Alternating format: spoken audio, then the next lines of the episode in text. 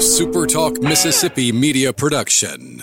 State Treasurer David McRae has put millions back into the hands of Mississippi citizens, expanding the state's affordable college and career savings program and also returning record amounts of unclaimed money. Check out how Treasurer David McRae's office can help you, your business, or your organization. Treasury.ms.gov.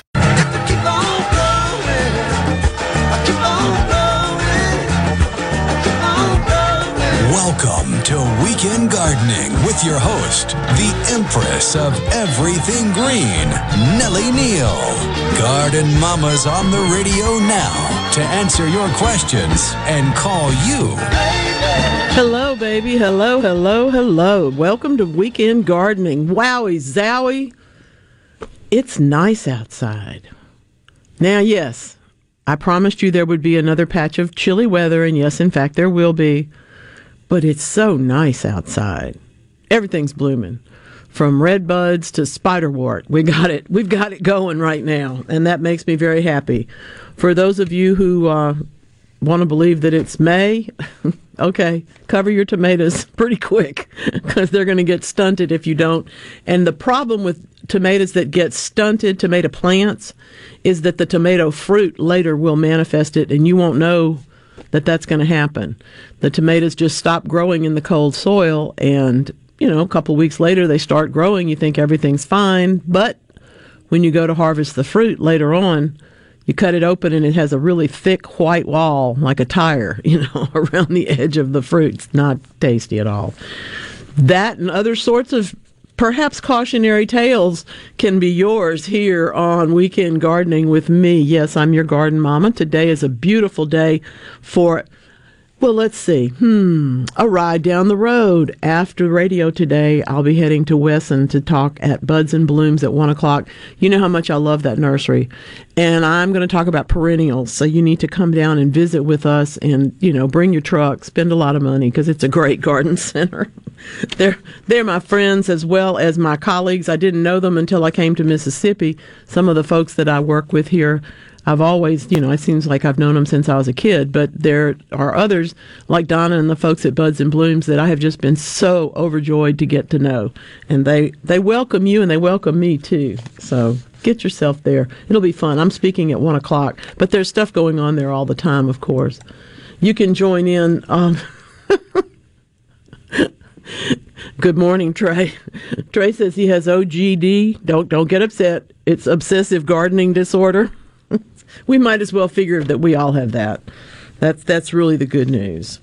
Triple eight eight zero eight eight six three seven is the Super Talk call line. If you would like to give me a holler this morning, I would appreciate that very very much.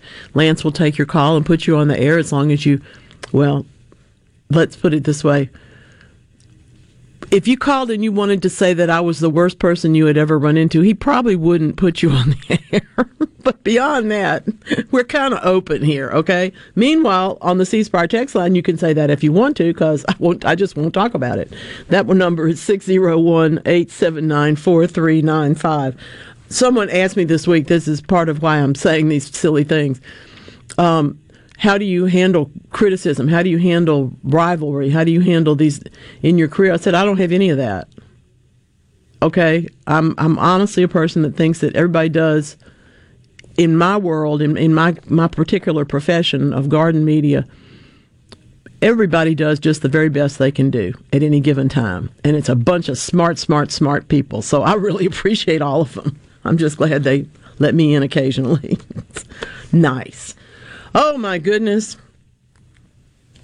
You know, when they used to talk about getting your kids into gardening and they'd say, get a seed that's big enough for their hand, something like a corn seed or a nasturtium or a green peas, which you could be planting today, nasturtiums too, for that matter. They, they want you to, to use those big seeds, morning glories. I always heard, used to hear moonflowers, all because those ipomoeas have such big fat seeds. Well, guess what? That goes for anybody with limited motor control or limited finger strength Or, in the case of the person that I talked to this week, somebody who has had an injury recently and still wants to plant something, and she says, I can't use one of my hands for another two months, so I'm going to miss it, right? No, get bigger seeds and use just your right hand. or, if you just happen to be somebody that likes those particular flowers, you ought to go ahead and get yourself some opportunities for new seeds. That's right. Fun stuff. Let's see. Um, yeah, I know, I know, I know, I know. I don't, I don't know. Donald's in Oxford. I love reading these texts that, that are a little worried. I'm a little worried. Uh oh. he's he's a good bit worried. He has pear and apple trees that are in full bloom in North Mississippi, and it's probably going to be lower than 30 next week. Where in the particular place where they are, will they be able will they be okay and still be able to produce? Yes they will be okay whether they produce or not really depends on whether or not they get pollinated between now and then and how cold it actually gets. So I, I wish that i had that kind of crystal ball and could tell you for sure. I can't. But 30 degrees is better than 25 is better than 20 is be, you know we, we the, the trees themselves are going to be fine and hopefully it won't be too cold to interrupt their pollination and their their movements towards setting fruit. Tough stuff, though. You know, every year we have something that challenges us, and the late late cold spell often does. This year, though, I do see more and more things in full tilt bloom. Um, well, that's really neat. That's beautiful. Hey, Brian. Brian's near Biloxi. He's sending us a lovely video I believe he's fishing. anyway, I'll look at that. I have to turn sideways to see it, so we'll fix that. I'll look at it in a little while. A bunch of beautiful. It Isn't looks it gorgeous, like azaleas. lovely azaleas. Yeah. I can see the flowers, but I couldn't quite tell exactly because the sky is on my left. Right. I was just trying. you turn it turning sideways, but it is a. Hey, thank you for sending that. It's beautiful. It's lovely. Really, really sweet for us to see that this morning. I uh, I've been feeling pretty good about where I live. And there, some of y'all out there going, "Oh, what are you talking about now?" Well, what I'm talking about is that,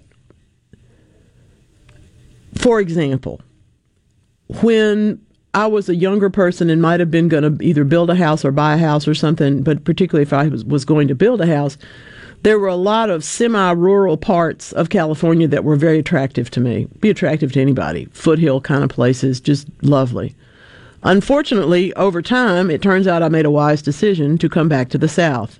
I know, I hear you all going, well, of course you did. Well, yes, I did. But you, you still have to decide those things.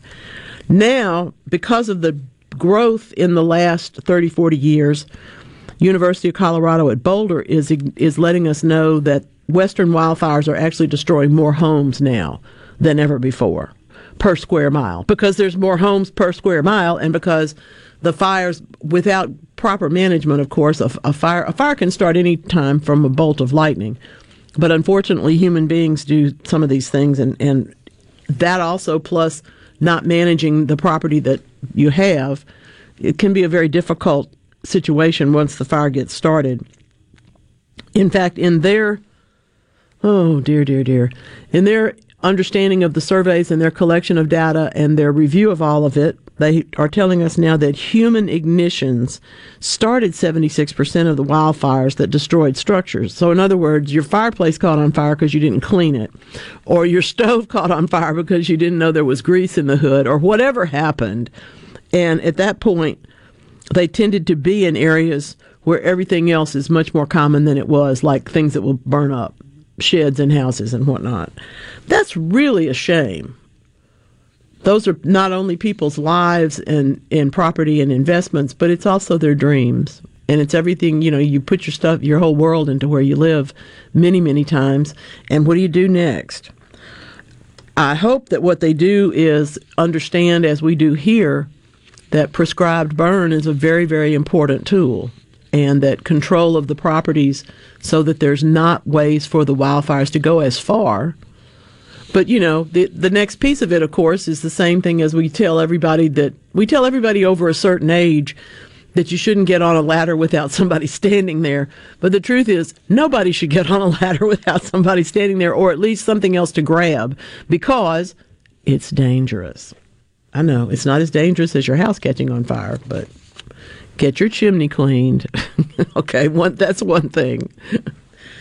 Remove all the firewood from the edge of the house. Put it out somewhere where it's covered, but you can't. It, it won't necessarily contribute. Do I sound paranoid?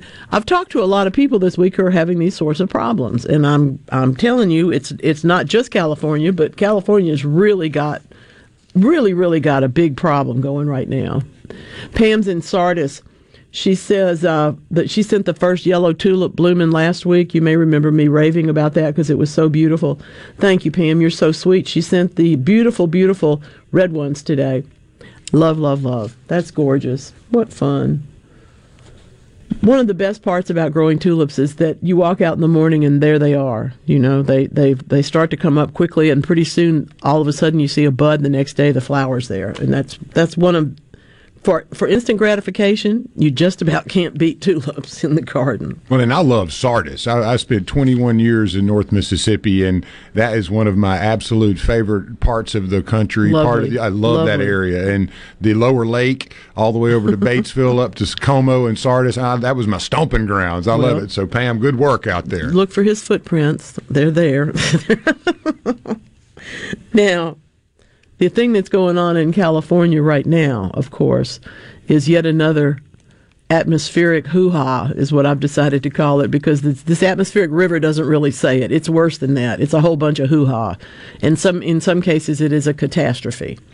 There are people who haven't been able to dig out from the snowstorm, as I'm sure you're aware. But what's going on in many of those areas is this wildfire starts. You know, we have the wildfires that burn, and then that area is naked, so that falls down, or it can't absorb water, or it gets snowpacked and then gets rained on, and the whole thing collapses. What we're seeing in terms of the Desert Research Institute's work this has been this early this year, but I've been holding on to it because I was afraid it would be relevant, and indeed it is. The midwinter dry spells lead to dramatic losses of winter snowpack in burned areas. Okay, so that's the first point. Because those areas are unstable anyway, when they get snow as they're getting now and then they get rain on top of it, there's nowhere for the all of it to get absorbed into. And those places are not built with reservoirs simply because, well, quite frankly, it used to be the side of a mountain. It's not there anymore. So the early pandemic years, of course, and the bad wildfires that went along at that time made these really big swaths of burned up landscape and that's what where we're seeing much of the biggest damage now from what the reports are this is just to say just like sometimes I'll even go back and talk about my grandfather's tales of the Dust Bowl. If we don't take care of it as it comes along, whether it's after a wildfire, whether it's an area that's overgrown and about to be a wildfire, whether it's the property that we take care of ourselves and don't want our house to burn down, it's one of those things we got to be more fire wise about. Yeah, that's right, I said that. Fire wise. Great program. Really great program. Oh, isn't that beautiful? John sending gorgeous stuff this morning. I'll describe that in just a little bit. Triple eight eight zero eight eight six three seven is the phone number here, and of course the the C Spire text line is always open to you 601-879-4395. I'm working with a friend of mine who's also a client, but you know my clients generally become my friends if they weren't already. Um, to work out a new front garden.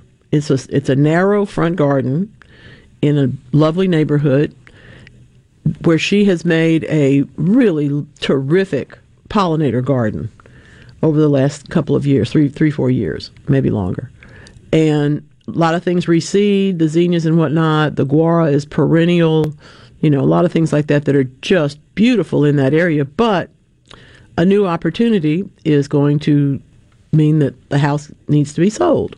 So it's time to redo that front. So, what do you do when you're looking for curb appeal? Is what I wanted to talk to you about just for a few minutes.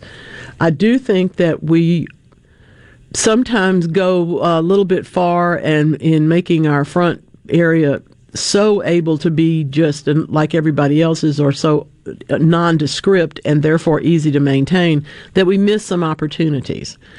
I, for example, I don't think you have to have a lawn out to the street, but I do think you need a piece of lawn. Um, curb appeal depends on how the house is framed and a nice piece of lawn, even if it's the size of a postage stamp, relatively speaking. You know, it's a throw rug as opposed to a, a full tilt lawn. Makes a lot of difference. It also cleans the air leading up to your front door, and that doesn't hurt anything either. Curb appeal, though, also goes to coordinating the colors of your front door and your house with what is in the garden.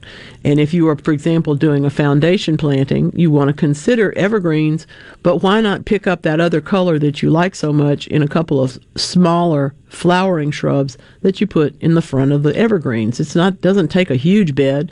One that's five feet wide can handle a, a taller, more columnar type, say soft tip holly, and then in front of it you can come in with something like Little Richard Abelia or Radiance Abelia, some of these things that'll be two or three feet tall and just covered up in flowers in the summertime, but the rest of the time they have beautiful, crazy leaves. I've also um, become a, a, fan of, I've always been a fan of things like Bar Harbor and Nandina that are um, just colorful, colorful, colorful all year long.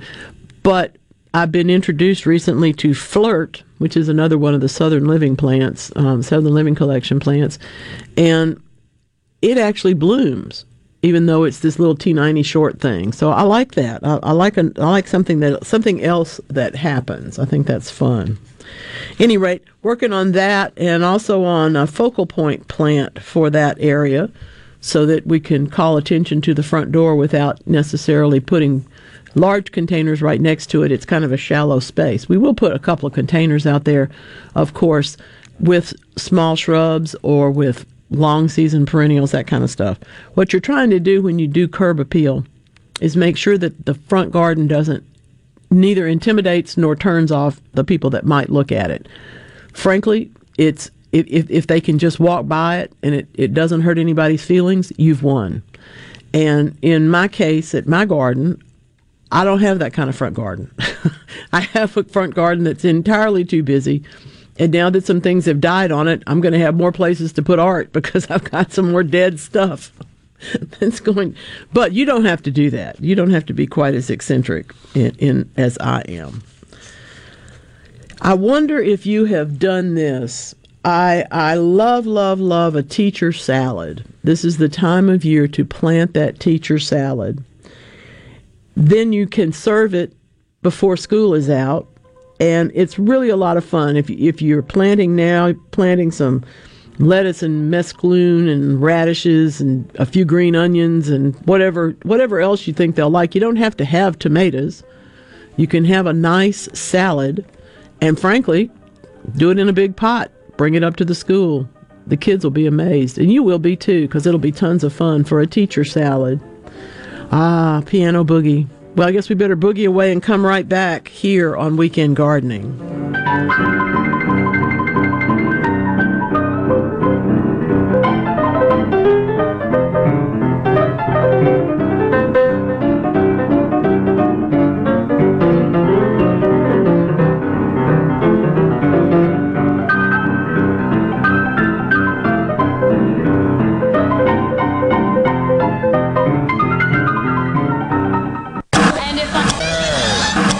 Welcome to Doghouse Living. Our guest is Bob and his wife Jenny, who started this craze. Well, you know, while digging, I hit a gas line and blew up our house. Well, Bob, I am just blown away. No pun intended, of course. Why wouldn't you just call 811? So, the takeaway, folks, to stay out of the doghouse, call 811 before you dig. Let's make our goal zero damages, zero injuries. Hello, I'm Colonel Randy Ginn, Director of the Mississippi Highway Patrol. In 2021, MHP investigated 1,480 crashes involving commercial motor vehicles on Mississippi roadways. Many of those crashes could have been avoided. The MHP Motor Carrier Safety Division is partnering with big rig truckers to conduct safety checks across our state through the Troopers and Truckers Safety Initiative. The Department of Public Safety and the Federal Motor Carrier Safety Administration are working together with one common goal to keep our highways safe for everyone. Thank you and drive safe.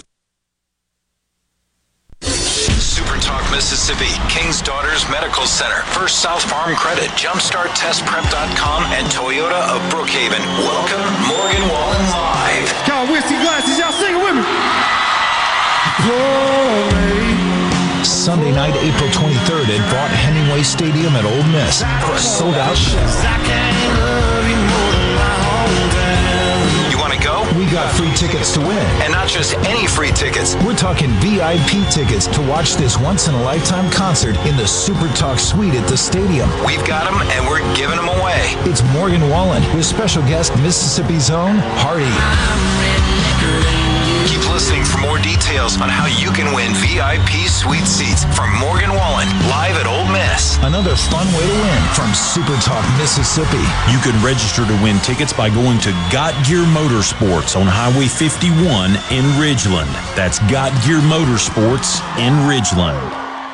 Are you ready for a hometown weekend? Head over to downtown Laurel March 11th to 12th. Join us for a Mississippi made arts and crafts festival, live local music, and the grand openings of Scotsman Snow and Laurel Mercantile Scent Library. Don't miss the watch party for the newest episode of HGTV's Hometown and a special appearance by the cast. We'll see you in America's hometown March 11th and 12th. Visit laurelmercantile.com for more details. Research shows moving is one of life's most stressful events, but thanks to Two Men in a Truck Ridgeland, it doesn't have to be. We have everything you need a professional team who will customize your move, a schedule to fit your convenience Monday through Saturday, and all of the necessary moving supplies, including free padding and stretch wrap to protect your belongings. Don't stress. Let Two Men in a Truck handle your home or business moving needs. Visit twomeninatruck.com for a free, no obligation estimate.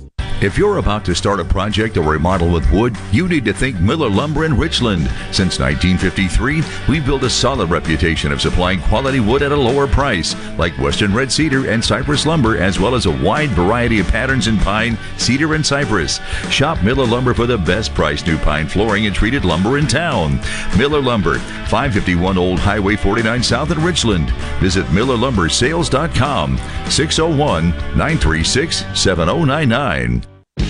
Hey, I'm here with Alex Murray of Auto Innovation.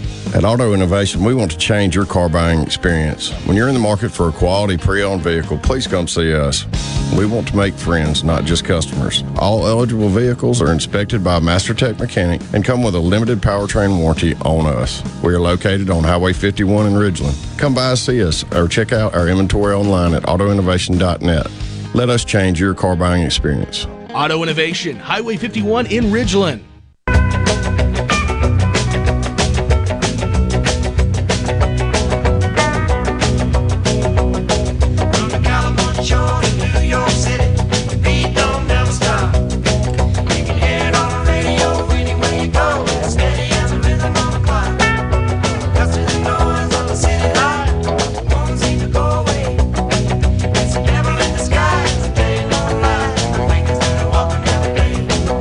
Well, I'll certainly try not to tell you any lies. Is that okay if you say no lies instead of any lies? Every time I say I'm going to do something, I hear my mother saying, You're going to do something. But if you know what I'm saying and you know what I mean, then isn't gonna just as, I don't know. It seems like it might be just as good. I'm not sure. Anyway, welcome back to Weekend Gardening. Thank you so much for deciding to be here. I know you got choices. Today at 1 p.m., you can make another choice and join me at Buds and Blooms. Today, um, I will also be, of course, uh, accepting slightly discounted renewals, slightly not renewals, slightly discounted new subscriptions. Everybody's renewed that's going to renew. But if you're interested in getting All Things Garden Mama Weekly delivered to your email box every Friday, ask me. And when you're there, we'll talk about it. It's going to be a good deal, I promise. Today's tops news that I do plug in that uh, particular publication each Friday is about, let's face it, we want to hear what the American College of Cardiology has to say to us. We'll all wear red on the right day for you know heart heart disease awareness, and we we all are careful about making sure about our blood pressure and all these things because they go directly to our heart health. Guess what? Lance, you need to listen to this one. Getting good sleep could add years to your life. We've been discussing our insomnia this morning. now, I don't know. I don't know. I mean, there, there, it does different. It does differentiate between men and women and age groups and all that sort of thing. But if you are not having healthy sleep, you deal with that, and other things m- will very likely flow from it because that's part of the deal. They've they've really assessed five different factors, and it if, if it's if you don't sleep seven hours, if you do, if you have difficulty falling asleep more than twice a week, if you have trouble staying asleep more than twice a week, all these kinds of things are all measures of your heart health as well as your sleep health. How about that? Ooh, does anybody grow Romano beans? I have not grown Romano beans in a long, long time, and I was uh, working on the different kinds of beans that one can grow. And there are bush Romano beans, but you just don't hear about them all the time. So if you grow bush beans, don't overlook that there are also um, burgundy, purple, purple burgundy bush beans, and there are also these Romanos, which are really they're the flat pod that's kind of wide, really nice thing. All right. Let's talk to Bill in Pascagoula. Bill, I sense that you're a gambler. Let's talk tomatoes.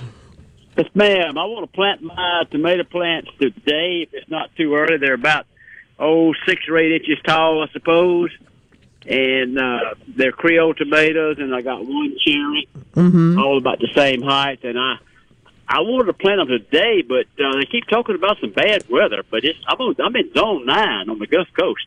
Well, you're in. You are indeed. I would simply look at the week's forecast. Okay. And I suspect you're going to see that your temperature is not supposed to get below about 40 degrees at the lowest. And in that case, they'll be fine. Just cover them up when it gets cold. If it's going to Yeah, be cold, if it's if it's going to be colder than that, we've got a we have a problem. We can get into stunting, particularly if it's more than one night. Yeah, I was worried about that. I didn't know if I need to hold off a day or two. I would if it, if it was me, I would I would hold off probably a week, even where you Okay. are, just because of this little snap that we're having. But look at your temperatures. Yeah, I- it, look at your temperatures, and if it says it's going to be 45 every night, don't worry about it. Go ahead. It looks like it's 45 and 44 are the lows That's what on I was Saturday thinking. and Sunday. Yeah, but but next week, the end of next week is also in. Look look at your seven day from here, and see what so, you can uh, find next out. week would probably be next week would probably be better. I would I would think the tomatoes would be happier. Okay, now I may go ahead.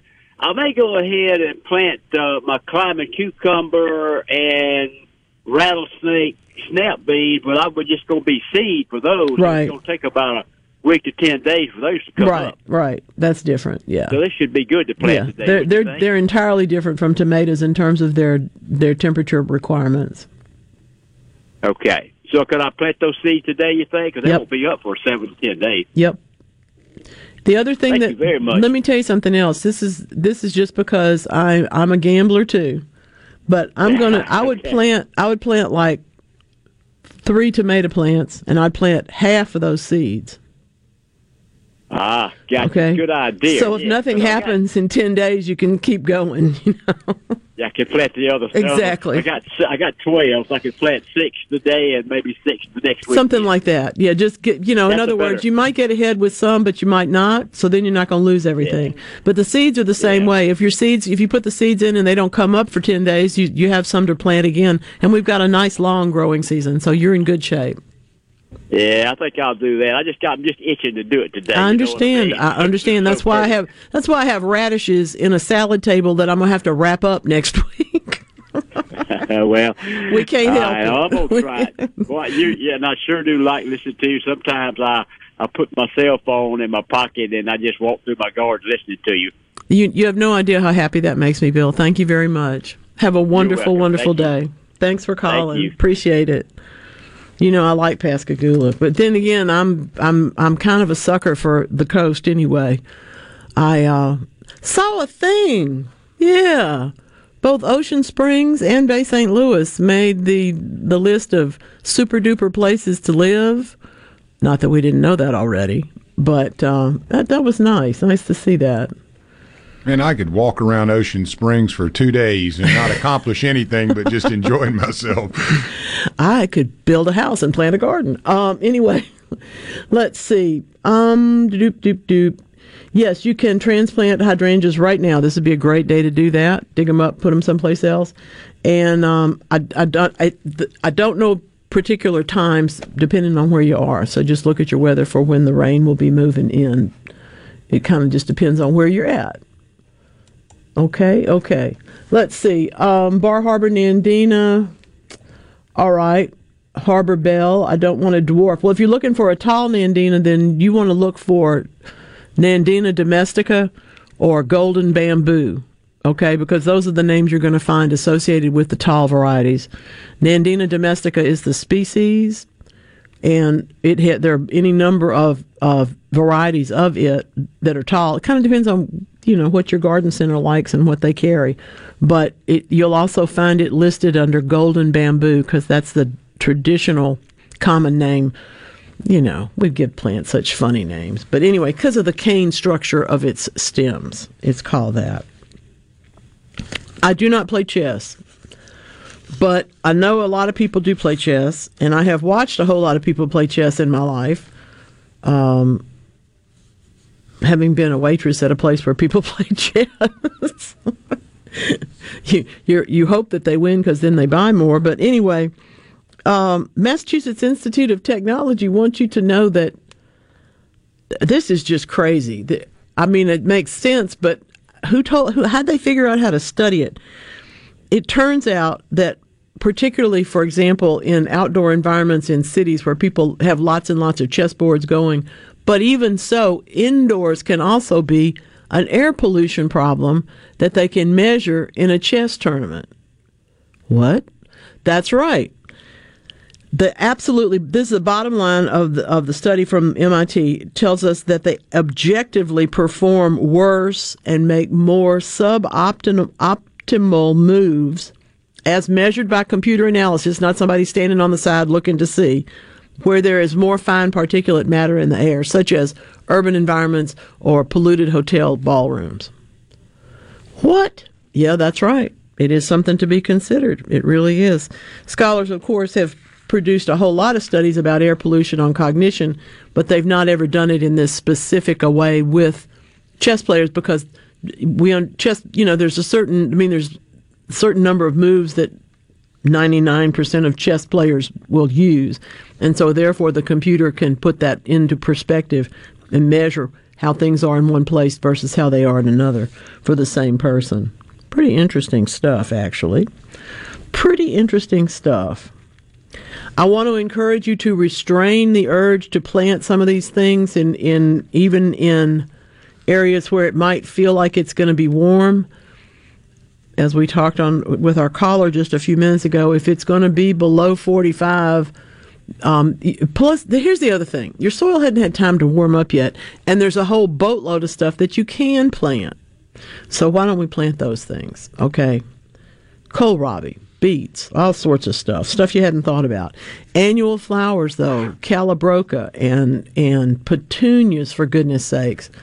I'm going to be looking for petunias this afternoon, my own self. There's also all kinds of things that are wonderful from seed right now that we can get started with, and that there's just so much to do. You know, there's uh, ask him what kind of plant that what's what the name of that specific plant is because I don't it's I don't know. And does he want where does he want to do that? Thank you. I appreciate having a little bit of a screen there. All of the garden centers are coming in with I mean all the master gardener groups are coming in with their dates and whatnot. So I'm I'm trying to keep up with that. Please send them to me, mama on air at yahoo.com. I try to pick them up off of the posts, but sometimes that can be very difficult. Really good question in Facebook this week from Diane. Um, didn't send in a picture. She's asking, what's a good perennial for part sun and part shade? If there are um, any, if, if there's not any that, that you know about already, the good news is if it's morning sun and afternoon shade, the list is long. The list goes to phlox and cone flowers and just so many wonderful things. But if it's morning shade and afternoon sun, you have to get into some things that are a little bit more heat tolerant. And yes, lantana includes in that category. If you've got five hours of sun in the afternoon on lantana, it's going to bloom and do beautifully, as will some other things. But the uh, the question is always about which one it is. If it's if it's morning sun and afternoon shade You can grow just about any perennial that you will run into at the garden center or in your seed catalog for that matter. I did not know that there were so many different choices when it comes to ground covers. Um, let's talk to James. Let me go on and do a do this because we're going. I'm going to run out of time in this segment. Hey, James. Hey, how are you doing? You got moth orchids, and you want to um, move them into larger pots. What do you want to do with them? Yeah, that's what I wanted to do. I was just seeing if it would be okay to go on and do that now, Sure. or should uh, I wait till after this rain comes in? No, that's an indoor plant, moth orchid, and you can do it anytime you want to. If it is Okay. I wouldn't. I would not do any work on them or transplant them at all until they actually are tipping their pots over. when they're, when Okay. they when they're trying to fall over, that's the time to repot them into something slightly larger. And be sure and use an Okay, orchid well- mix. Okay. Okay, well that's good, and I love listening to your show every Saturday. Thank you, James. Glad to have you here. Appreciate that. I love moth orchids. They're among the ones that are on the the beautiful list of things that moth orchids and and I think about um, dancing lady and they're just there's several different ones that do so beautifully indoors because they like the same conditions that we like.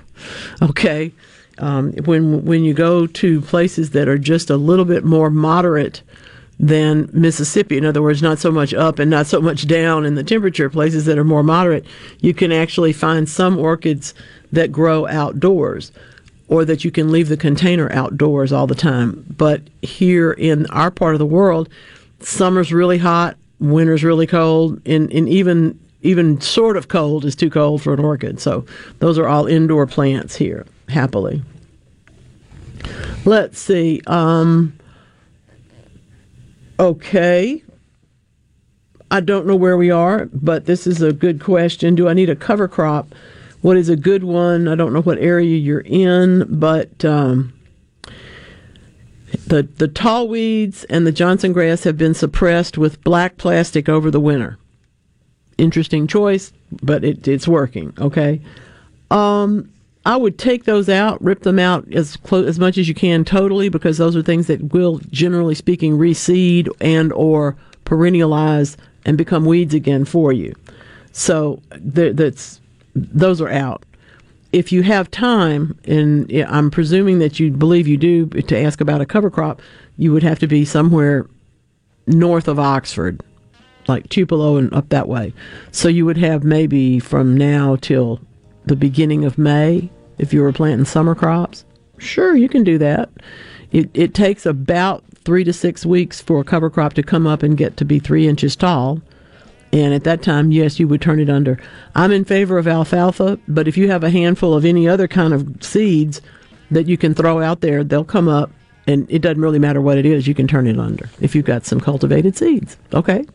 Thank you much. Hey, now, stick around. we got a lot more questions and a lot more to do here on Weekend Gardening.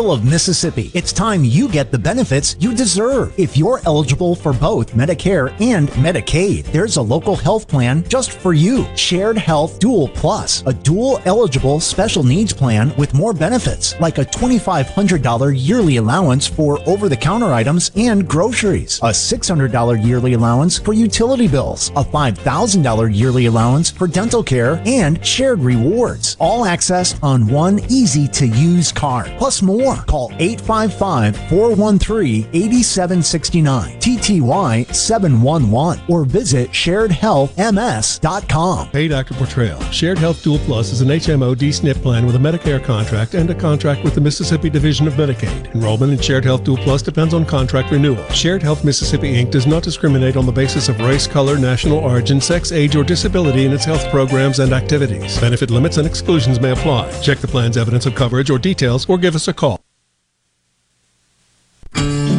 In the heart of Mississippi, there's a place built on tradition and memories. Come make yours at the Hideaway at Reed's Estate. A nature retreat nestled amongst the pines is the Hideaway, located near Brookhaven, boasts 400 beautiful acres to explore. curated venues, and lodging to host you and your guests. The Hideaway is perfect for corporate events, family gatherings, weddings, and romantic getaways. Book your event with us today at The Hideaway at reedshideaway.com. The Lauren Rogers Museum of Art in Laurel, Mississippi presents Dale Chihuly's Laguna Murano chandelier, considered by most to be Chihuly's most important glass sculptural work. Comprised of almost 1,000 pieces of glass, the incredible installation celebrates the art form which has its roots in Venice, Italy. The exhibition is on view at the Lauren Rogers Museum of Art, located in historic downtown Laurel through April 8th as part of the museum's centennial celebration in 2023. As always, admission is free.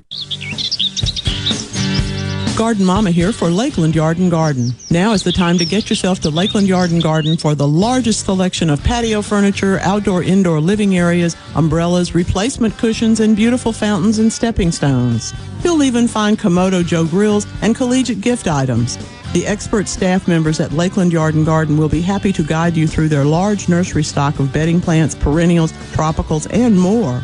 While you're there, be sure to get your topsoil or mulch sold by the bag or in bulk. Lakeland Yard and Garden even offers local delivery. Lakeland Yard and Garden, growing your way and serving you for over 40 years. Stop by or call today, located at Lakeland Drive and Airport Road, 601 939 7304, online at lakelandyardandgarden.com. Listen to your garden mama now. It's Lakeland Yard and Garden Center for all your gardening needs and a whole lot more. At Fillmore Buick GMC, we strive to make buying your next vehicle easy and take care of you long after you drive off the lot. That means upfront and honest pricing, doing everything we can to make the time you spend in the dealership as short or as long as you need. It means we understand that purchasing a vehicle is more than just a transaction for you. We want you to enjoy the experience as much as we appreciate your business. Find your next Buick, GMC, or pre-owned vehicle at FillmoreBuickGMC.com. Fillmore Buick GMC. You drive everything we do. ESISupply.net. It's not if you're going to have a spill at your business or workplace, it's when. ESISupply.net. Absorbent pads by the bundle or roll. ESISupply.net. Socknet boom products, oil gator, oil dry, spill kits, and much more. ESISupply.net. Take it from Scary Gary. If it can spill, it's gonna. ESI Supply, 601 933 4910. That's 601 933 4910 or online at ESISupply.net. Selling turnips on a flatbed truck, crunching on a pork rind when she pulled up. She had to be thinking this is where rednecks come from.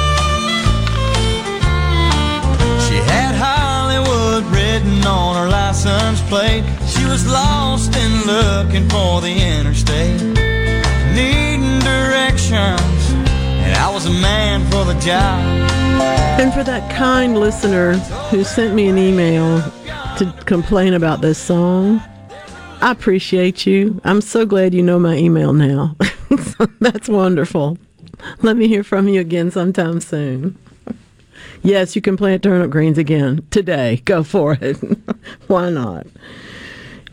Everything's a little iffy, but on the other hand, turnips are among the things that we would like to do another round of. So why not? Oh my goodness, there's so much water in the news today. I feel like I, I, I you know, I live where water is a very big concern, needless to say, but I'm going to talk about some other kinds of water. I love, love, love this story. This is some research done at the University of Gothenburg for some reason or another. They're um, they're they're they're trying. Okay, let me let me start this. You know that there's how there's spots in places that you go into the room and you can speak over here in a voice and it's heard across the cathedral, for example, or across the museum, because there are these wonderful spots where the audible qualities are just that well. It's re- the resonance is there, the right stones are there. Well, it's kind of like that if you put a beam of light onto just one water droplet. This is so incredible. The rays of light will bounce off of the inner wall. That's right, the inside of the droplet over and over and over, going around and around and around inside of it. And that's what happens to those sound waves in the corner of the cathedral. because they're hit they get they get started on a round pitch they they round and round and round until they catch your ear on the other side of the room in the case of the water though it's very very cool when the circumference is a multiple of the light's wavelength the resonance phenomenon occurs and the sound is there. I mean, isn't that wild? It makes the droplet shine brighter. In this case, it doesn't make it louder because it doesn't make noise, but it makes it shine brighter. Is that crazy? I love it. I just, I, I want to see this in, I, I want to see this happen in all sorts of situations. I want us to begin to understand the power of that phrase, shine a light you know you'll you'll hear songs you'll hear people talk about it you'll you'll people will tell you that you know, sunshine is the very best um, antiseptic and all those kind of things for information and whatnot. Well, it might just be that the light itself makes the change. You cannot, of course, change the size of the dome in the cathedral, so you're going to hear that the same way. But a water droplet changes as it evaporates. So in that case, it provides different insights into how light scatters. Okay? I love that. I think that's so interesting. I'm I'm never going to be a person that works with either light or water in the sense of physics, but I sure can appreciate what they're up to. It also leads lots of other people to be very very interested in water and gets people to do other stuff. Um, for example, as you might imagine, not just in California eh, or in Mississippi, but everywhere, engineers are studying drinking water management strategies. It's very important to us as civilized people. So, what they're trying to figure out is how to put in sustainability, how to keep the costs down, and at the same time, how to deal with changes in the climate that are happening, changes in the weather.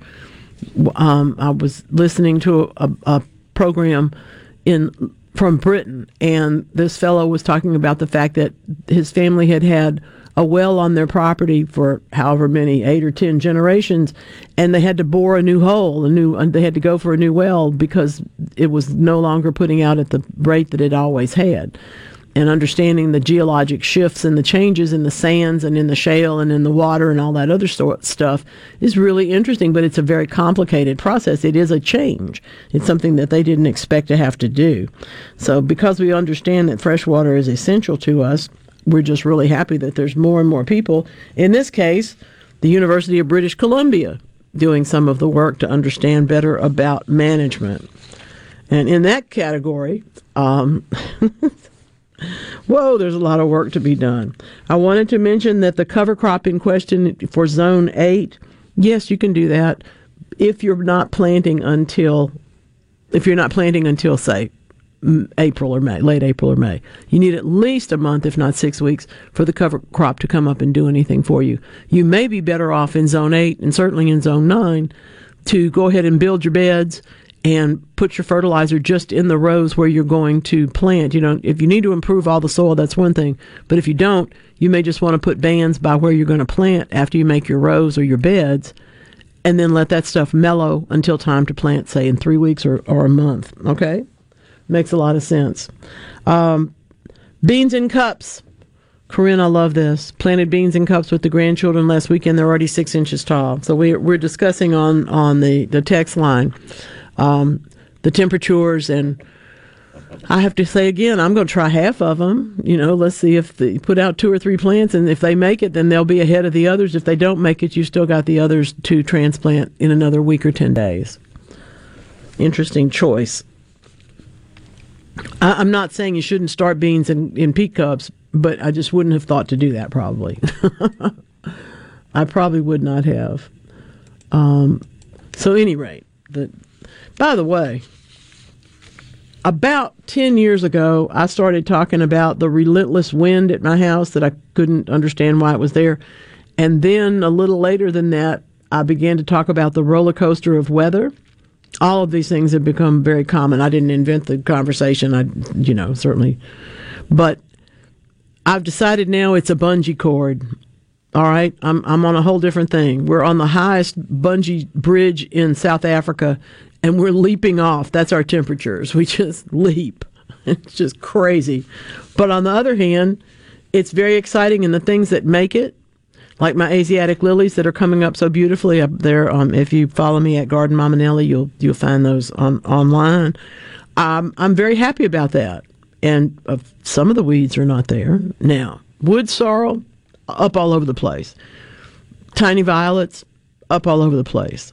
But some of the others seem to be a little bit slow that I would usually see at this time. So maybe maybe they did get zapped. I don't know. We'll hope.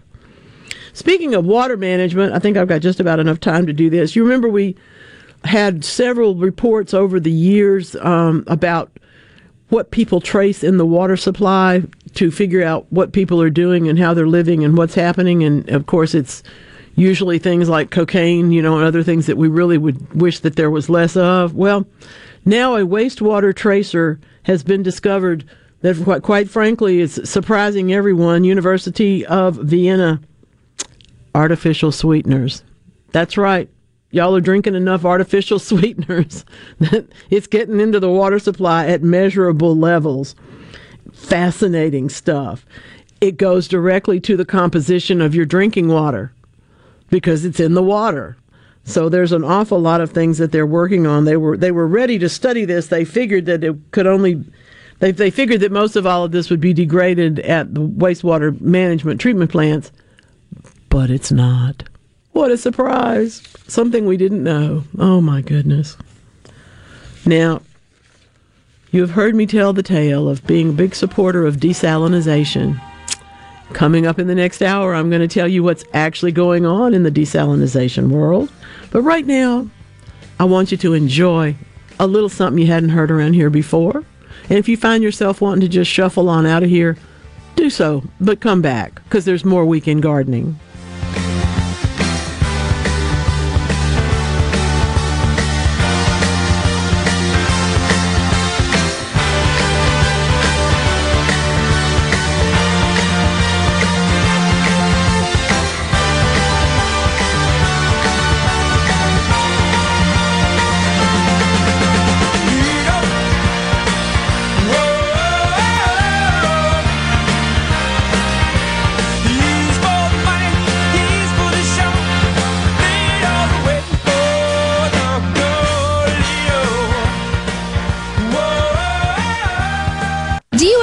Like you are in the dark? Well, with a propane generator, you'll never be in the dark again, at least when the lights go out. Enjoy the comfort and safety of knowing you have a propane generator always ready when the electricity goes out. Propane generators assure you will always have power. Propane fueled, clean cooking, hot water on demand, warm and consistent heat and power when you need it most. Why would you choose anything else? Propane, clean American energy. Visit mspropane.com today. You know that nowadays most people go online to look at a business before they spend their money. Do you have an old, outdated website or just a Facebook page and still not bringing in customers? Targeted digital advertising from SuperTalk Mississippi Media Digital's highly trained and trusted staff is the answer. We're ready to work with you to help your business capitalize on the power of digital marketing. Call 601 991 2305 or go to stmmdigital.com to get started today. Do you suffer from allergies, sinus, or respiratory problems, or just want to improve the quality of air you breathe in your home or business? Pure Air Consultants can help. As your indoor environmental specialist, we clean air ducts, install UV lights, and service all makes and models of heating and cooling systems. We offer the most dependable Energy Star qualified systems in the industry. Call Pure Air Consultants today, 601 939 7420. a proud provider of Rheem Home AC systems. Are you feeling it? Rheem, the new degree of comfort. For a flipping good time, come down to Cock of the Walk. Celebrating our 40th anniversary at Cock of the Walk. Voted the best catfish in Mississippi with our grilled or fried catfish along with greens, coleslaw, and a skillet of our homemade cornbread. With locations on the reservoir, Pocahontas, and one mile from the Grand Ole Opry in Nashville, Tennessee. Catfish, hush puppies, and fried dill pickles. For a flipping good time, come down to Cock of the Walk. I like chicken. I like fish. I like hush puppies. I love it. Catfish is excellent. For a flipping good time, come down to Cock of the Walk. You're listening to WFMN Flora Jackson, Super Talk, Mississippi, powered by your tree professionals at Baroni's Tree Pros, 601 345 8090. I'm JT Mitchell, and you're listening to Super Talk Mississippi News. Legislation that would have transferred the city of Jackson's water system to the state died earlier this week. Senator Daniel Sparks said that even though Senate Bill 2889 wasn't passed, something needs to be done for the state's capital city. I do have a problem with handing it back to the folks that seem not to be able to run it efficiently. And I would say there's no one in Jackson that says the water system has performed adequately. So uh, we'll continue to work on that, but we need to be in a position to make sure that we're taking care of the capital city as it relates to having drinkable water. Over the last year alone, the city of Jackson has seen over 300 boil water notices. And daylight savings kicks in tomorrow morning. While you lose an hour of sleep tonight, you'll gain an extra hour of sunlight for the next six months, so don't forget to set those clocks one hour ahead before going to bed tonight. With Super Talk Mississippi News, I'm JT Mitchell. Hello, I'm Colonel Randy Ginn, Director of the Mississippi Highway Patrol. In 2021, MHP investigated 1,480 crashes involving commercial motor vehicles on Mississippi roadways. Many of those crashes could have been avoided. The MHP Motor Carrier Safety Division is partnering with big rig truckers to conduct safety checks across our state through the Troopers and Truckers Safety Initiative. The Department of Public Safety and the Federal Motor Carrier Safety Administration are working together with one common goal to keep our highways safe for everyone. Thank you and drive safe. Call toll free. Welcome back. We're talking to Bob and his wife about doghouse living. Well, it's okay. Our doghouse is a double wide and two stories at that. Wow. An alternative for today's high priced homes. Really? Try having your feet hang out all winter. Yeah, it's challenging. Folks, stay out of the doghouse by calling 811 before you dig.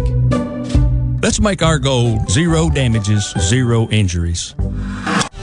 It's been nearly four weeks since Haley Ladner, a school teacher out of Purvis, gave birth to quintuplets. We recently caught up with the new mother of five who said all five babies are healthy and doing well. But they're doing great. They're all gaining weight.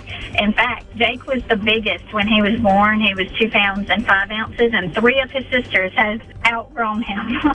so it's pretty cool to get to see that and get to see how much they're growing and how much they're changing every day. And it's just the greatest thing I get to do to go and get to see them every day and get to hold them and get to watch them grow. All five of the babies are now off ventilators and have been moved to CPAP machines. The Ladners are expected to be able to take home their kids in a little over a month. To read more about this story, as well as to sign up for our free newsletter, log on to supertalk.fm. I'm JT Mitchell, Supertalk Mississippi News.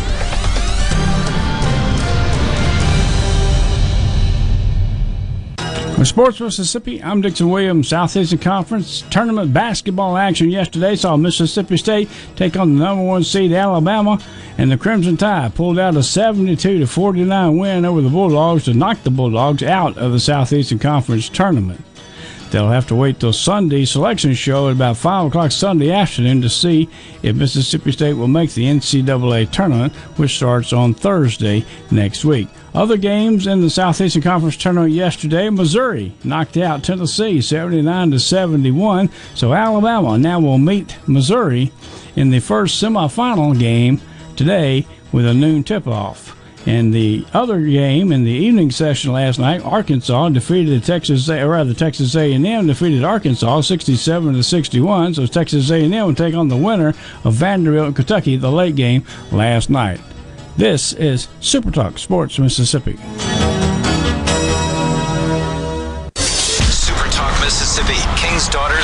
Center, First South Farm Credit, JumpstartTestPrep.com, and Toyota of Brookhaven. Welcome, Morgan Wallen Live. Y'all whiskey glasses, y'all sing it with me. Sunday night, April 23rd at Vaught Hemingway Stadium at Ole Miss for a sold out show. We got free tickets to win. And not just any free tickets. We're talking VIP tickets to watch this once in a lifetime concert in the Super Talk Suite at the stadium. We've got them and we're giving them away. It's Morgan Wallen with special guest Mississippi's own Hardy. Keep listening for more details on how you can win VIP suite seats from Morgan Wallen live at Ole Miss.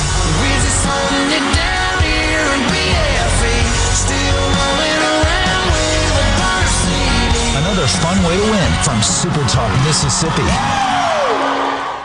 Baseball action yesterday to start the last non-conference weekend of the season. Ole Miss took on Purdue and out hit the Purdue Boilermakers 15 to 7. The Rebels now 12 and 2. The Saturday game in Oxford has been moved to a noon first pitch, 11:30 airtime on the Ole Miss Baseball Network. The Sunday game is weather permitting still set for 1:30 with a 1 o'clock airtime in Oxford. Mississippi State meanwhile took on Lipscomb and pulled out an 8 to 2 win. The Bulldogs are now 9 and 5 and they will play a doubleheader in Starkville. Game one will begin at 1 o'clock, 12.30 will be the airtime on the MSU Baseball Network. And Valparaiso went to Hattiesburg yesterday and beat the Southern Miss Golden Eagles 6 to 1 in Hattiesburg. They'll play again today in Hattiesburg and try again on Sunday to finish up that series in Hattiesburg. I'm Dixon Williams. This is Super Talk Sports Mississippi.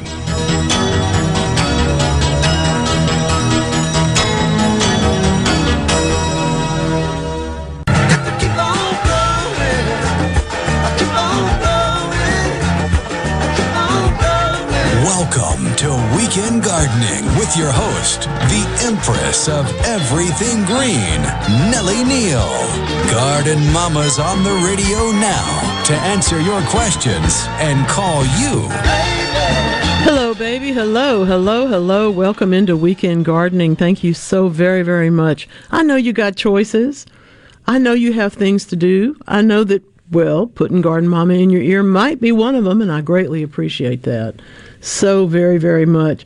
A couple things are hanging over from the previous hour on the text line. We will get to those 601 879 4395. You can join us there on the C Spire text line.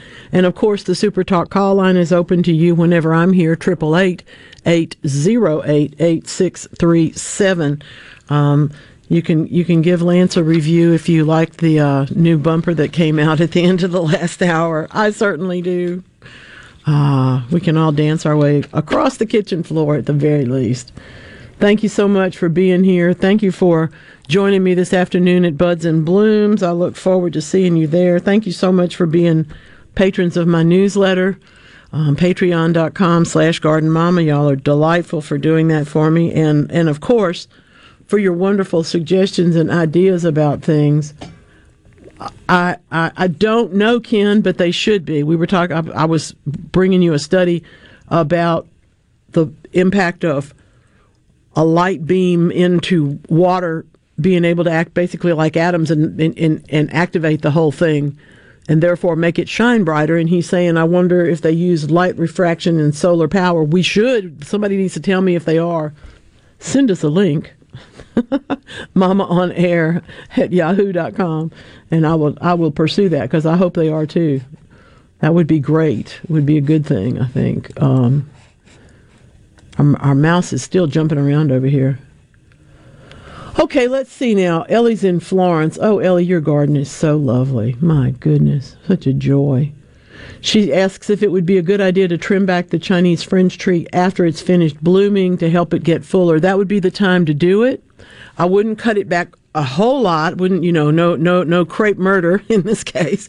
But yes, shortening some of the branches to make a little bit tighter canopy will encourage breaking branches down, um, not breaking branches, but buds to break and form branches lower down on it. And that in turn will make it thicker.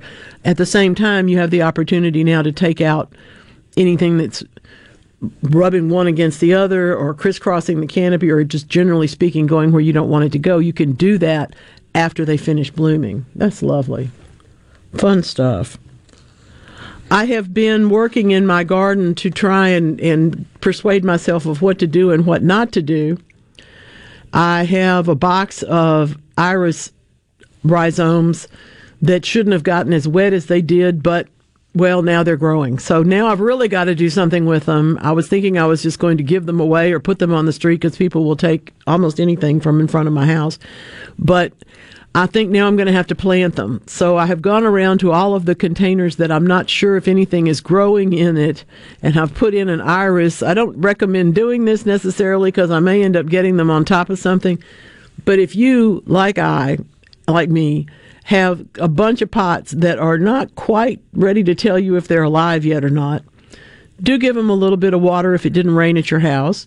And obviously, if you have, if you need to stick in a seed or two around the edges and get something, you know, nasturtiums or some other little something that you just want to start growing, why not? Go ahead and do that.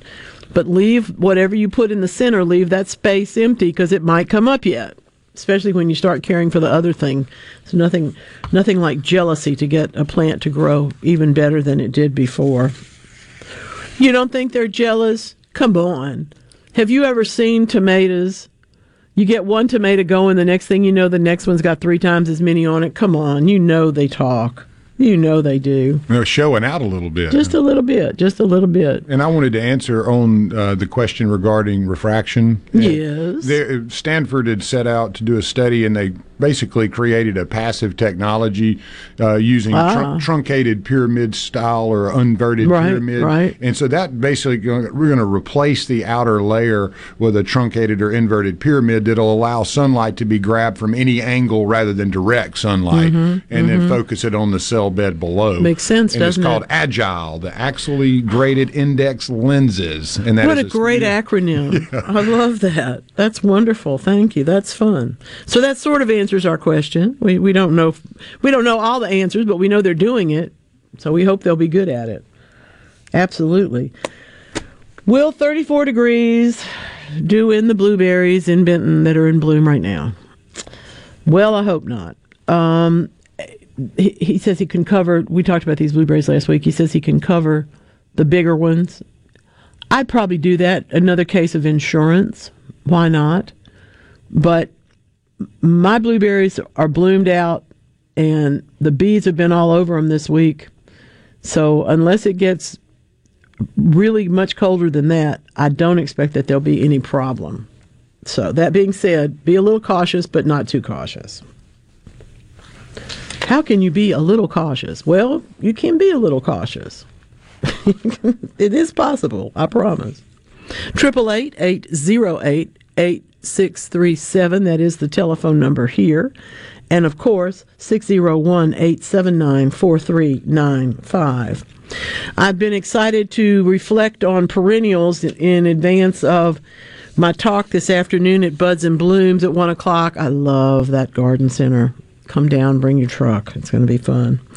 Um, one of the things that I realized that I hadn't done was to make just a list of bullet points, both for myself to talk about, but also as as a handout for the folks who are going to come. So I wanted to bring you a couple of those because I don't necessarily talk about them in the right way. Sometimes I think it's I, I answer questions and I tell you what I'm doing, but sometimes I don't say things. For example, sanitation is the key to preventing pest problems in perennial plants. Okay? Sounds like an obvious, but what does that exactly mean? There's always a discussion about whether to cut them down as they brown or cut them down when they brown out because we hope that our perennials will, at least some of them, go dormant. And in, for example, like the case of the lantanas that I went ahead and cut back, they're woody and they had dropped every single leaf. I cut them down and they've got some leaves coming up, some shoots coming up, but not much on those old stems. So I was right to do that. That's one way that we let sanitation help us out. We're getting rid of the dead leaves that have fallen and getting rid of all that branchy stuff that can just be a literally a nest for insect eggs and stuff. The other piece of sanitation for me, of course, is working in the mulch and or raking it out, depending on what you need to do in your particular garden. If you use pine straw and you disturb it and realize that it's all white mycelia underneath, that's the time to rake it out. Use that pine straw for something else. Use it to cover a path. Use it to fill a hole. You know, use it for something else. But it's not a great mulch at that point because it's it's not actually decomposing, but it is beginning to be wet within itself, which allows the mycelium to grow and keeps the water from getting to your plants below into the soil. So take care of your pine straw that way. But if you use ground bark or other composts and things, you can work those into the soil around the perennials. That's fine. But make sure when you do, take a little oil spray, spray the clump itself. Don't cover up the clump and then put on some fresh mulch. So those are a couple of tips for you. If you're working on your perennial bed, um, this is a great time to be doing a lot of that work. It always comes up. When should I when when should I possibly divide and dig and divide those? It kind of depends on the plant, but it also depends on you. Traditional advice is that we would divide annual divide perennials rather in the season opposite their bloom. So, for example, phlox blooms in the spring, we would divide it in the fall. However, fall can be full of hurricanes. Fall can be really hot and dry. So, if you find that that phlox didn't ever get divided, this is the time of year to go back and look at it again because you could you could dig and divide it if you needed to if it's that crowded and put it into a new spot. It wouldn't hurt. Okay, okay. Molly from Madison is on the um, text line this morning. She's not pruned. I had to read what the read what that said twice. Her knockout roses and they have started to bloom. Can I still cut back a bit? Yes. If you didn't prune them in February, that's okay.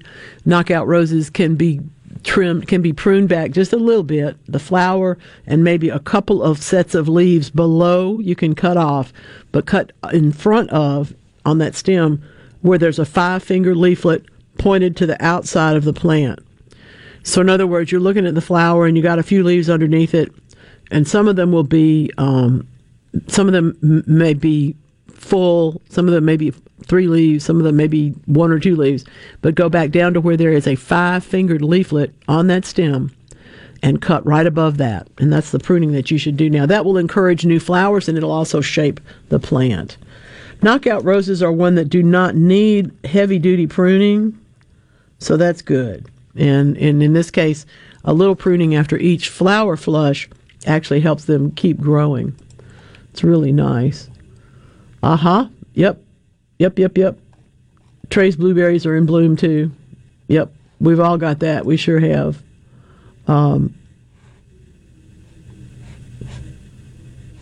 it could be an upgrade, but it may just be a new technology. I don't know there's so many different solar technologies that really, when it comes to any one application, you do have to make yourself figure out what's a, a, practical one for your spot and also what's economical in your area. So all of that makes sense to me. I like the research part of it. I have been uh, I've been watching my neighbor dig up wood sorrel the, the little native oxalis, you know, has pink flowers. The other one, the other wood sorrel, has yellow flowers, but they all look like clover. And I've been watching him dig it up and throw it out behind his garage. I, presumably, he thinks it will die there. I don't know.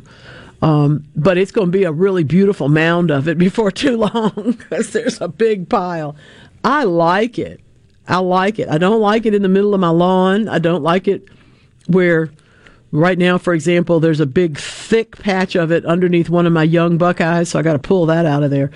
But it's a nice ground cover and certainly preferable to things. Oh, I don't know, like like poa. You know, do you have do you chickweed? Do you have poa? What all do you have? You know, two or three different weeds right now, quote unquote. That is to say, things growing where you don't want them, except that they're green and covering up dirt. Okay, nothing else growing there. So it all it, you really do have to make those those kinds of decisions. I like wood sorrel though, and I, I think it's a it's one it's another of our plants from this part of the world that other people pay for, and we spend a great deal of time trying to get rid of. There seems to be a market there that we're not quite making, but maybe I'm wrong. maybe I'm wrong about that. you know, I saw I, they make a wood sorrel soap. I just they do. I was they do. I've never that. used it, but they do. I've I've, I've seen it. Um, of course, I'm the one that still thinks my, my roof is steep enough for solar panels, but no one else seems to think so. Now that all the trees are down in my neighborhood, maybe maybe there's another opportunity for that. I don't know. I don't know. Oh, I promised a little bit more about uh, what's going on in, in water world beyond, you know, beyond my, my boiling and, and, and whatnot at, at my house. I really think this is crazy, but but and yet wonderful. Coming to us from the University of Adelaide without pre-treatment, okay, without a whole bunch of costly stuff that takes you to get to takes 10 steps to get to the next step kind of thing. The international team there has split natural seawater into oxygen and hydrogen with nearly 100% efficiency. That's crazy. That is what is a very green hydrogen using electrolysis with a non-precious, cheap catalyst in, in just an electrolyzer commercial commercial um, device. They had no idea this would work. They've published in Nature Energy. I love this. Seawater electrolysis is not something that we have done, but we have heard about it, and we have heard that people were trying to do it, and they've actually done it. This could this could be an opportunity to directly use seawater um, without a bunch of pretreatment, without a bunch of adding in alkali and other stuff. That in fact could help us be much more efficient at this process. And yes, sure, we do need to do that. That could be very, very cool to do. Oh, yeah. Aspidistras. Yeah, they do look pretty rough. My neighbor still hasn't attacked his yet. I'm hoping he's not waiting for me to do it. Aspidistras need to be cut down as quickly as possible because they are starting to grow. They need to be cut back, particularly browned out ones, you know, down to a couple of inches off the ground. And it, it if you see that there's some new leaves in there, try to avoid them because the new ones obviously are the ones we want to encourage. But the old leaves, it's going to be a more selective pruning now than it would have been a month ago before anything started to grow. But you can use head shears. You can, I mean, it just depends on how big a space you have, how many, how big your clump is. But if you just have some aspidistra around a tree trunk, I would go in with hand shears, just cut them off and make sure you don't cut up the ones that are coming up already from the ground level with new leaves. But that's what you're trying to do is get rid of all that old stuff and give the new leaves a place to come up and have some space. I have uh, I have five acres. This this writer says on the, uh, the the text line. When you don't put in your name or your location, I'm likely to call you Bobby from Belzoni. I might call you Mary from Madison. I might call you Charles from Columbus. But it's all in fun. It's not any kind of an insult. You just you know it's it's you don't have to introduce yourself, but it would be nice. Um, native grasses uh, you know, good grief, that's a that's kind of what I'm going to call it a mow what grows because that means it's something green and it needs to be fertilized. I'm probably going to take a slow release lawn food and use it at half strength, and that's all I'm going to do for this particular space. I have done that in when I had an area, I, I'd had a, I had had a tent and another area I had a pitcher's mound at different points in my, my, children's childhood in the backyard. And when I went to go try to get the mow what grows part to grow back, all I did was break it up a little bit, put out a little bit of half strength of, of about half a dose of um, pelleted lawn fertilizer that was intended for slow release, classic lawn fertilizer kind of stuff, and that worked fine. So that I would say that if you can do that, you'll however much of it you actually want to get growing Sometimes you just want it to be mowable. You don't actually want it to get too deep. but I bet it's pretty right now, though. Things like, um, oh gosh, so many things are blooming right now out there. I think of Amsonia. Pretty stuff. Anyway, a lot to do, a lot to go this morning. Thank you so much for being here, and thank you very much for these questions. These are some good ones. Keep them coming, all right? This is Weekend Gardening.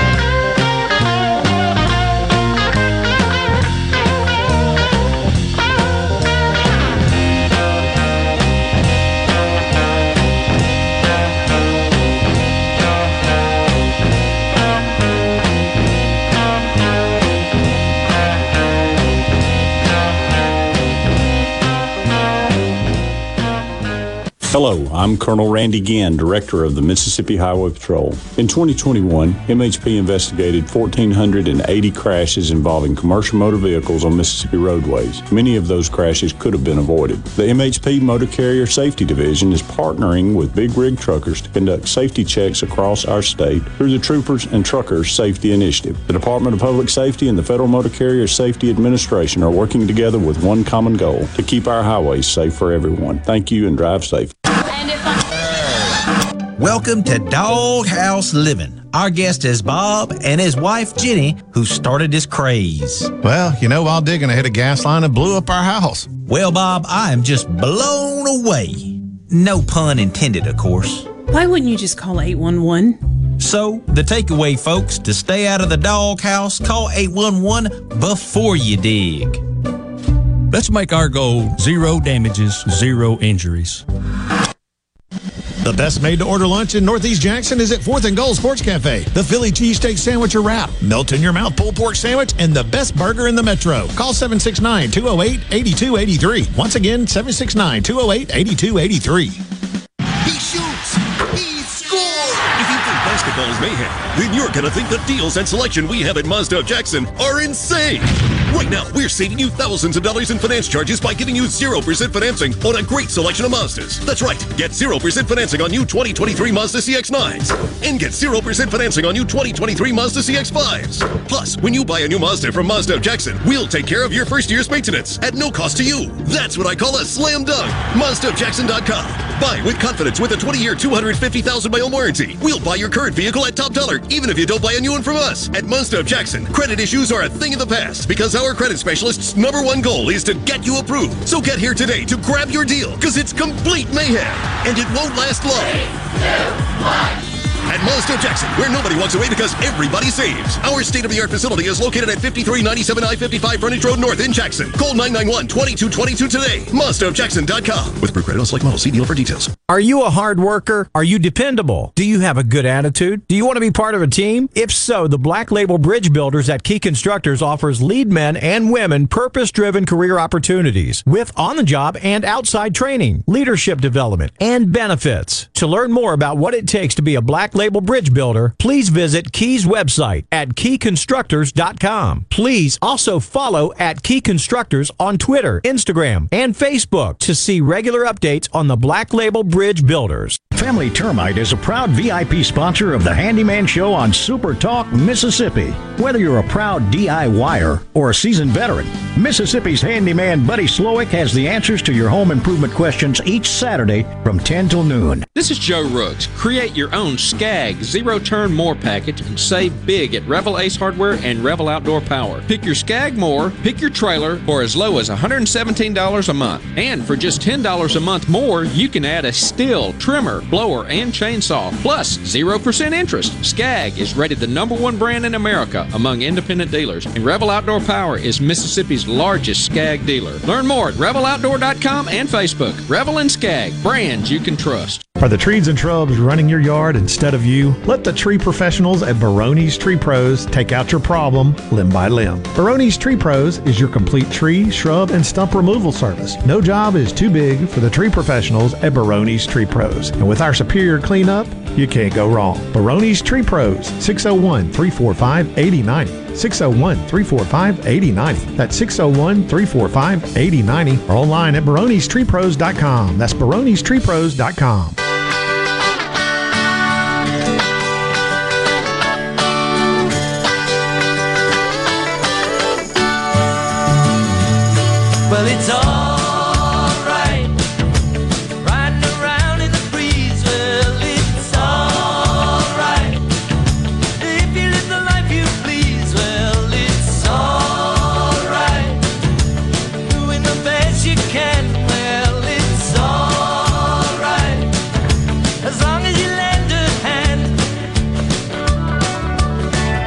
Thank you so much for being here today. You know what's going on in my garden?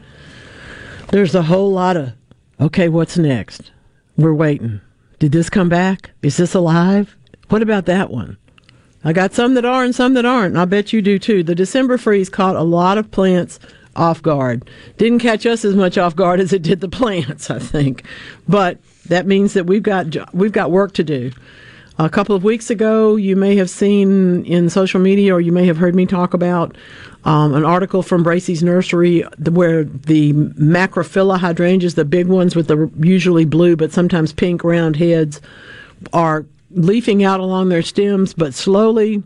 And the, the task was to let them leaf out as much as they will before you start pruning on them because a lot of that's going to be alive. And a lot of times that's where the flowers for this year are. Well, I'm predicting that there are going to be some really awkward looking hydrangeas because mine are going to be very awkward looking. I have some branches on this, the, the, the hydrangea has about, oh, say 15 stems. And Three of them have leaves right up at the top. Ten of them have leaves around the middle. And some of them don't have any leaves at all. so there's going to be a there's going to be blooms and there's not going to be blooms. There's going to be pruning and there's going to be not pruning. Anyway, it's going to be interesting, and that's I wanted to tell you that that's what we are really all about here is listening to you talk about what you did, how it worked, and whether or not it worked in many cases. And I love, love, love getting your feedback. So I thank you for that. Um, I think that the the um, the the chickadees are one of the birds that hang upside down to feed. Depends. It kind of depends on what color they are. It, it could be American goldfinches because they will do that. They don't do it. They're, it's not their first choice, but they will do it.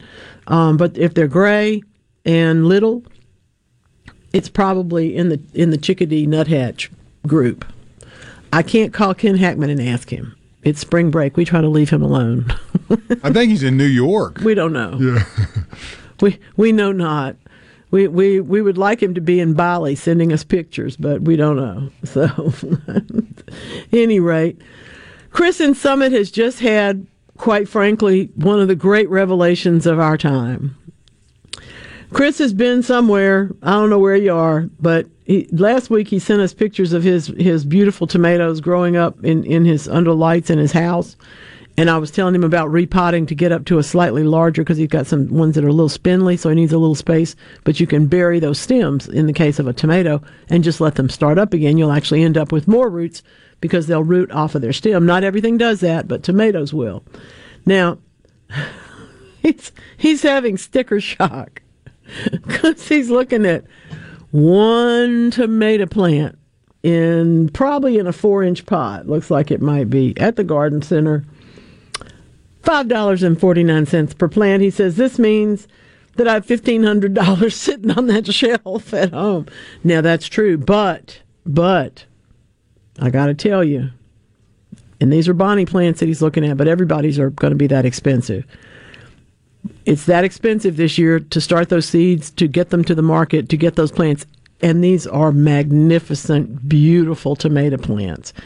It may be that, like a lot of other things, you realize that you don't need six or ten, you just need two. Or it may be that you decide this is the year that you're going to grow from seed because you're not going to have any of this. But whatever decision you make, if if you take that fifteen hundred dollars and invest it in a light source and some seeds, obviously he's d- done that. He's done a much much better job. Um, twenty dollars worth of seeds, and I bet when he paid twenty dollars for those hybrid tomato seeds, he thought that was too much. now seeds are more expensive. The the whole the soil is more expensive. The trucking is more expensive, and I genuinely and with all my heart, honestly hope that the people who are doing the work are getting paid a little bit more than they were in previous years because frankly it's a hard job to grow tomatoes in, or anything else in a greenhouse like that and oftentimes it's not one that pays a great deal so yep they're expensive and yep i'm going to buy some but i'm not going to take space to grow a, a whole flat full of tomatoes when i want two plants okay that's that's just that's the way I am. I've always been that way. Plus, there are people that grow better tomatoes than I do. I grow other stuff really well from seed, beautifully, and I can grow tomatoes. But there are other things. There are other things I like better.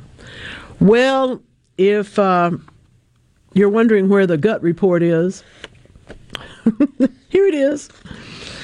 I am happy to tell you that they didn't have to study this, but now that we know that your gut microbes respond better to some protein first thing in the morning. Not that you didn't know that, probably, except for all of us donut people. Um, you you probably knew that that was a good idea, but it will actually reduce your need for sugars later. Because when you're when you're not when you don't eat, or when you don't eat enough, or when you eat sugar and then you crash from it, you don't even know you've crashed. You just realize you're hungry again, so you go eat another cookie. Okay, I've, i do this. I, am aware of this. I'm not without. I'm, I'm not telling you stuff I don't already know to be true. But in the case of this study from the University of Pennsylvania, the gut bacteria are talking to us a whole lot more than they used to be, and I don't mean just me. Um, as we study them more and understand more, that whole business of keeping your gut microbes happy, and therefore you want the other thing to eat that is better for you than the thing that you would would reach for but you have the time. You're not so hungry you can reach for the thing that is good for you, uh, or at least not as bad. But it's also true that when it comes to wanting to exercise, actually some of these species are the ones that help us a whole lot. If we can confirm the presence of this in humans, which these are all animal studies, of course, we would also be able to boost our public health by boosting the microbes that make us feel better about going out to exercise. I'm not saying anybody's going to, you know, start screaming at you to go exercise, although some people respond to that. The rest of us just might be more motivated to work an extra half hour in the garden or to do a little bit more assertive task in the garden or when the when we need to dig the hole to go ahead and dig the hole in the garden instead of waiting for the next time. In other words, to do a little bit more exercise, a little bit more as we have learned over time, um, I don't know if y'all remember, but back when people started running for jogging for a live for for for exercise, um, my attitude, having had three knee surgeries by that time, was that we should give those people the mail, you know, and and hire them for the postal service because they went exactly the same route every day. But anyway, on the other hand, there are a lot of knee replacements, and I understand that because you know I have bad knees. But what we need to understand and have come to learn, and what has been documented over time, is that steady, consistent, a little bit of exercise, all the way up to and including that five minutes per half hour, get up, walk around the house. Okay, it's actually better. It's good for us. Your mother was right, or in some cases, maybe your grandmother. This is very true. Shop those local sales. Oh, that's such a beautiful, beautiful. I'm looking back at I'm looking back at old pictures. Gorgeous, gorgeous. I I do love a, a pretty uh, Queen's Tears begonia. That's beautiful. I get my plants from the local high school. That's true. And and a lot of us are going to sales like that, whether it's the high school or whether it's the horticulture club at the university or whether it's a master gardener group. And you you might save a little bit. I I don't know because they not they're not there to try to compete with your garden center. They're there to make money for their organization.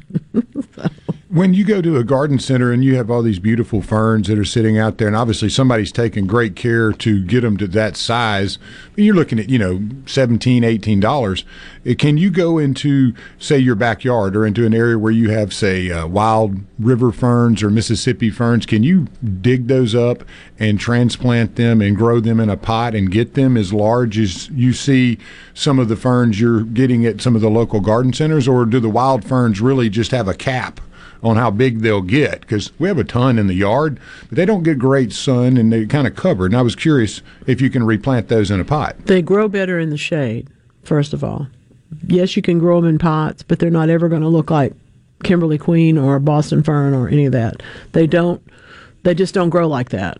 Um, they need their so- their soil needs to be damper more consistently, and so you would literally be watering them every day. Sometimes when you get a fern, you end up having to do that anyway because it's so overgrown. But um, I I tend to think of them as two different plants, even though they're all ferns. And yes, we have some like brake ferns and those things that are native ferns that are also ferns that are related to the ferns that the fern cultivator people do for us. But in the first place, those ferns have been planted from lots of little plugs and virtually fertilized every week of their life until they get to you. So it's a different me- way of handling. I'm not saying you shouldn't try that, but I think it would be. I, I think the others would be prettier in the yard. You know, myself. You might want to move them into an area with a little bit more sun. Certainly, try some in containers. Why not? But I don't think you're going to find the the without a whole lot of fertilizer and a lot of daily work on them for a long time. I don't think you'll end up with that big round ball of fern that we all like so much. I remember when the only one you could get was Boston fern. We thought that fishtail was hilarious. We just thought that was just the biggest deal, you know. And I'm I'm not talking about that long ago. The good news is that fern growing has become a specialty. And sometimes people don't grow anything, many don't grow anything else, or they grow one greenhouse full of the ferns because of the intense needs for so much water and so much fertilizer. And it's, it, I mean, let's just let me just tell you that after one season spent working in a fern greenhouse, my truck smelled like fish emulsion.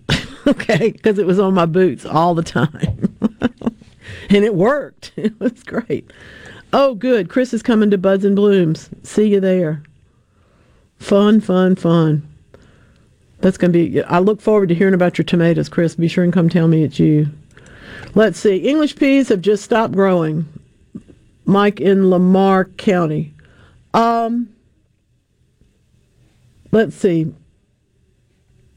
Uh. Mm, mm, there's three different questions here. The English peas should not have stopped growing by now, but they may be taking a small break. I wouldn't do anything for them except make sure that the soil around them is cultivated. If you haven't ever fertilized them, you might fertilize them a very little bit, but not a great deal. Um, he's already planted okra.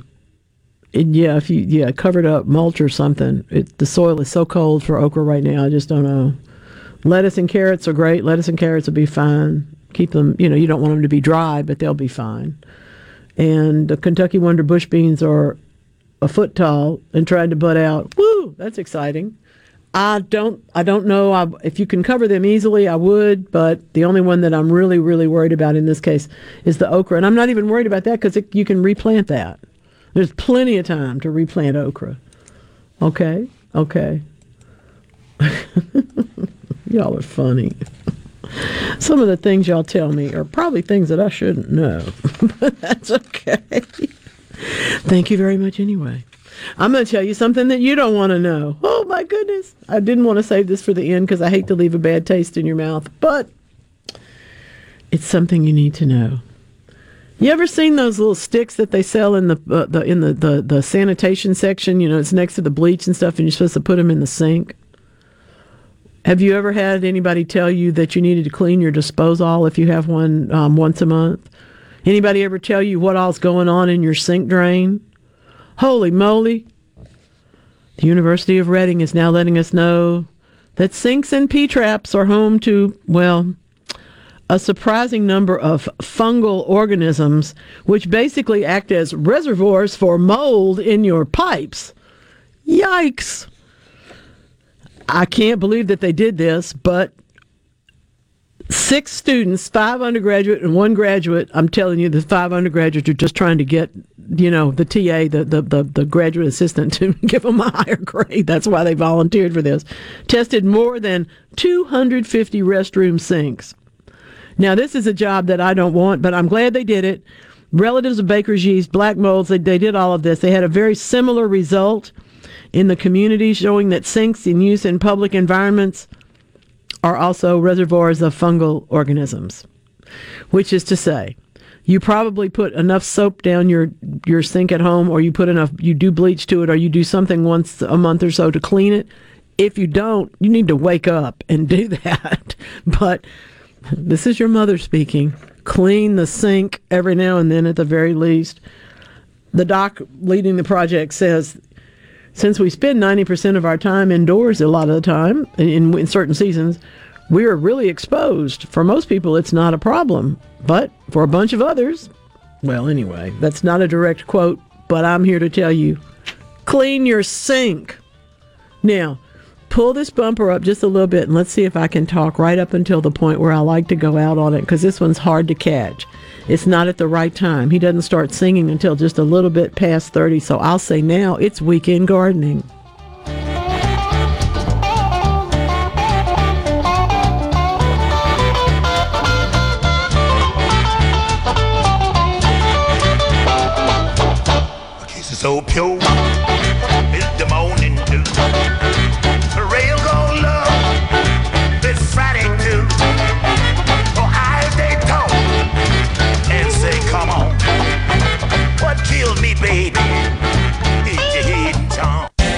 Ever feel like you're in the dark? Well, with a propane generator, you'll never be in the dark again, at least when the lights go out.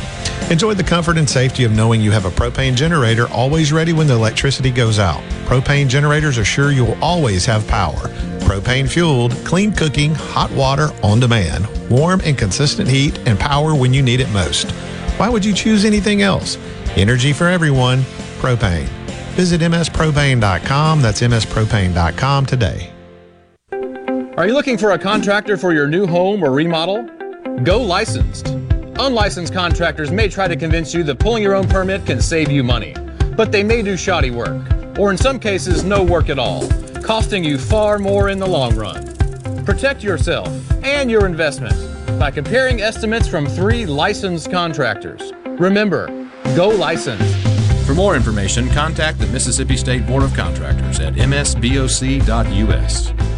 At Fillmore Buick GMC, we strive to make buying your next vehicle easy and take care of you long after you drive off the lot. That means upfront and honest pricing, doing everything we can to make the time you spend in the dealership as short or as long as you need. It means we understand that purchasing a vehicle is more than just a transaction for you. We want you to enjoy the experience as much as we appreciate your business. Find your next Buick, GMC, or pre owned vehicle at FillmoreBuickGMC.com. Fillmore Buick GMC. You drive everything we do. I'll second guest dinners with friends because they can be interrupted by diarrhea, gas, bloating, stomach pain, or oily stools. It turns out I have EPI, or exocrine pancreatic insufficiency, which means I'm missing the enzymes needed to digest food. My doctor prescribed Creon, pancrelipase, an oral prescription medication that replaces pancreatic digestive enzymes. Creon treats EPI due to cystic fibrosis, chronic pancreatitis, pancreatectomy, or other conditions. Creon may increase your chance of fibrosing a rare bowel disorder. Tell your doctor if you have a history of intestinal blockage or scarring or thickening of your bowel wall, if you're allergic to pork, or if you have gout, kidney problems, or worsening of painful swollen joints. Call your doctor if you have any unusual or severe gastrointestinal symptoms or allergic reactions. Take Creon as directed by your doctor and always with food. Do not chew capsules as this may cause mouth irritation. Other side effects may include blood sugar changes, gas, dizziness, sore throat, and cough. These are not all the side effects of Creon. Creon is the number one prescribed EPI treatment. Ask your doctor about Creon for EPI and visit creoninfo.com or call 800 633 9110 to learn more. That's C R E O N info.com. In the heart of Mississippi, there's a place built on tradition and memories. Come make yours at the Hideaway at Reed's Estate. A nature retreat nestled amongst the pines is the Hideaway, located near Brookhaven, boasts 400 beautiful acres to explore, curated venues, and lodging to host you and your guests. The Hideaway is perfect for corporate events, family gatherings, weddings, and romantic getaways. Book your event with us today at the Hideaway at reedshideaway.com. Having any electrical problems? LaValley Electrical Services. We install new switches, breakers, relays, and Kohler generators. LaValley Electrical Services. We handle new lighting fixtures, ceiling fans, electrical outlets, and LED lights. LaValley Electrical Services. 601 228 9969. 601 228 9969. That's 601 228 9969 or online at lavalleyservices.com. That's lavalleyservices.com. What if there was a paint that could awaken something as old as that Rip Van Winkle guy? Hey, wh- what? Because it could adhere to the most weathered exteriors and completely restore its youth. Hey, there's hair on my head again. If a paint could give any time-worn surface stunning new life, is it still paint? Regal Select Exterior from Benjamin Moore. Paint like no other. Seabrook Paints in Jackson and Ridgeland. Visit SeabrookPaints.com.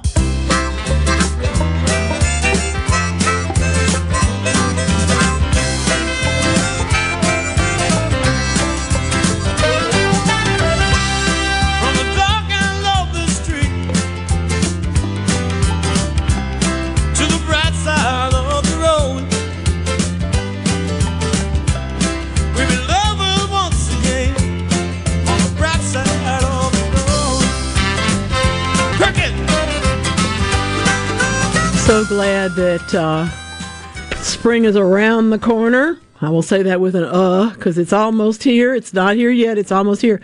The good news is there's so much that we can do. I have peas that are four or five inches tall. I have radishes that are putting on their second set of leaves. Thinning them with the all of these seeds came up. I didn't expect them to come up. It's another case where I'm using using up the old seeds, and in fact, they all came up and not as evenly as I would have liked, but that's what you expect when you're planting things that have been in the drawer for more than a year. Um, the the good news is that I did have to thin them; they came up well enough. I want to give you a quick tip. If you find that it needs to be thinned with tweezers or even a little tiny pair of manicure scissors just to cut the stem off at ground level, do that. You don't want to disturb the plant next to it in an attempt to thin the area. Okay? So just give yourself that give yourself permission to do that. If you if you will, please.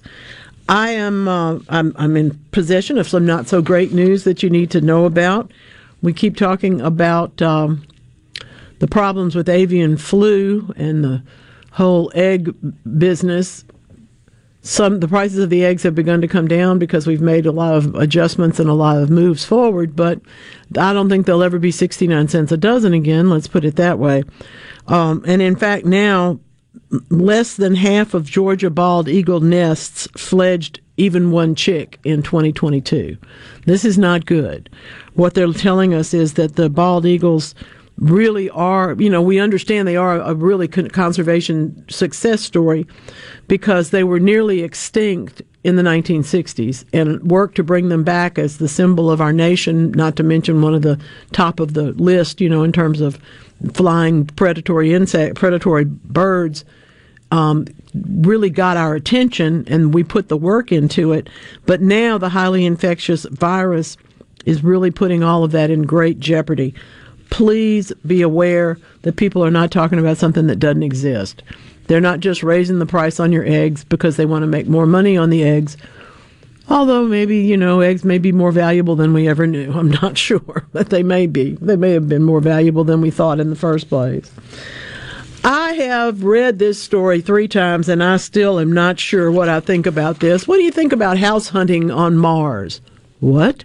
Well, future space missions. This is University of Arizona, and you know it's Arizona, so you have to be a little bit, a little iffy about it. They will send robots on future space missions out to see and try and find things that are habitable, and for particularly underground spaces, caves, and things like that. They're in the process. It sounds like a fantasy, but it's not. Um, I really like the idea. Hansel and Gretel dropped breadcrumbs so they could find their way back, you understand? And indeed, they're putting miniaturized sensors on that piggyback on the rovers that are going across Mars so that they in turn can find their way back to where they have been in this case. I just think that's really interesting, but the the notion of pulling in Hansel and Gretel is pretty funny. Marion Pearl has her uh, She's got the first blooms on her tomato plants, and yes, they don't have wheels, but they're going to have wheels. She will be moving them into cover. But that's a good idea. You're going to need to. I hope you have a greenhouse. I indeed hope you have a greenhouse. I'm glad to give a salute today to the University of Pennsylvania, which has completed studies training dogs to sniff out chronic wasting disease in deer simply by going near their scat. I think that's del- delightful, something that we really do need to know. If we could do that with avian flu, we'd be a lot better off too. We'd know more things that we need to know. The disease, chronic wasting disease, has been in Pennsylvania since 2012. We are certainly well aware of it here, but there's not been a way previously to test for it. And I'm just happy to say that now there is. That's really, really good. Another bit of really, really, really good news. For all you seaweed people, I know y'all are out there. You love, love, love your seaweed, and I appreciate that. Scientists at the University of Sussex are now trialing biodegradable health sensors. Mm-hmm, that's right. Monitor your fitness, monitor your workout with seaweed. That's right. It's a it's a biodegradable health center in seaweed that they're putting on you to do your measurements without any kind of interruption. There's not a big, heavy, clunky thing on your arm or anything. You know, um, it's really interesting, fun stuff. What could, what if we could do that? Well, apparently we are. So that's very, very exciting to me. Any any ways that we can mo- non-invasively monitor what's going on inside of me and you, I think we're in better shape than we were. People talk about MRIs and all these kind of scans and what a hassle it is. Do you understand that before that they used to have to cut you open to see what was wrong? Come on, y'all. Let's give a little shout out to medical technology and to the ways that we're able to do things better than we used to. We, in fact, the whole Hansel and Gretel thing that has applications, of course, into some of this robotic surgery stuff because we will want to know where the robot went to put whatever it was, and if we can do the breadcrumb business, I think that makes a great deal of sense. I have uh, I've never played a bagpipe, but I do appreciate them, and I want to leave you today with this idea. The British filmmaker and the dry wit Alfred Hitchcock once said, I understand the inventor of the bagpipes was inspired when he saw a man carrying an, an indignant asthmatic pig under his arm. Unfortunately, the man made sound never equaled the purity of the sound achieved by the pig. Yes, today is International Bagpipe Day, and no, that's not a nice thing to say to a bagpiper, so don't call him an asthmatic pig. It's not going to do well for you. There's a magnificence in bagpipes. There's the whole business about how you breathe and how you don't breathe and where you play and what all happens. It's to me it's as fascinating as accordions. Neither one of them make any sense to me and I love both of them. They're they're delightful delightful things to to really just appreciate. I'm probably not going to play them, but I appreciate them. Oh good. I made Ken laugh. That's great. That's really good news. Now look, Y'all come on with me, patreon.com slash garden mama. Y'all have been so sweet. I'm getting new subscribers every week, new patrons there. I really, really appreciate it. It allows me to continue to do my work in sustainable gardening apart and separate from this broadcast, which is, of course, the centerpiece of my world. And I hope your gardening world as well. Thank you so much for that. It's also time to understand that we got plenty of growing season yet to go. Next week is spring break in many parts of the southeast. There's going to be all kinds of things that you want to go out and do with the kids. Let them paint the trellis. Let them sand off the, the bench. Let them do some other things that, that need to be done. You don't have to plant right now in most places. Pascagoula notwithstanding, even he's going to check the weather. But there's a lot of things that we can absolutely do now that we'll be so glad later on that we did. You know what I'm doing? I'm unwinding hoses to see what's got holes in it and what's going to work. I'm doing all of these things and putting out new sprinklers in the front, putting on quick couples, probably not a timer, but maybe I'll have to set one for myself to remember. I'm going to have a living front yard by the time we get to the Bottle Tree Tour in Fondren next October. And yeah, that does start now. All of these things happen at this point in time as we get busy for the next piece of our gardening lives. And guess what? It's March. See y'all at Buds and Blooms. Thank you much for your attention today. Thank you, Lance. This is Weekend Gardening.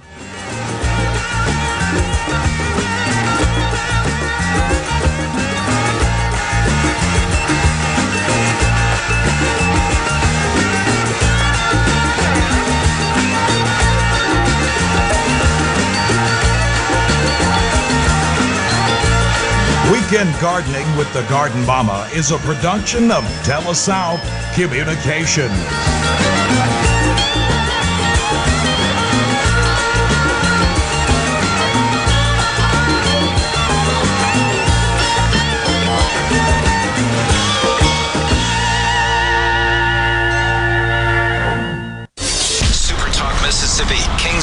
Medical Center, First South Farm Credit, JumpstartTestPrep.com, and Toyota of Brookhaven. Welcome, Morgan Wallen Live. Y'all whiskey glasses, y'all sing it with me. Sunday night, April 23rd at Vaught Hemingway Stadium at Ole Miss for a sold out show. You want to go? We got free tickets to win. And not just any free tickets. We're talking VIP tickets to watch this once in a lifetime concert in the Super Talk Suite at the stadium. We've got them and we're giving them away. It's Morgan Wallen with special guest Mississippi's own Hardy. Keep listening for more details on how you can win VIP suite seats from Morgan Wallen live at Ole Miss.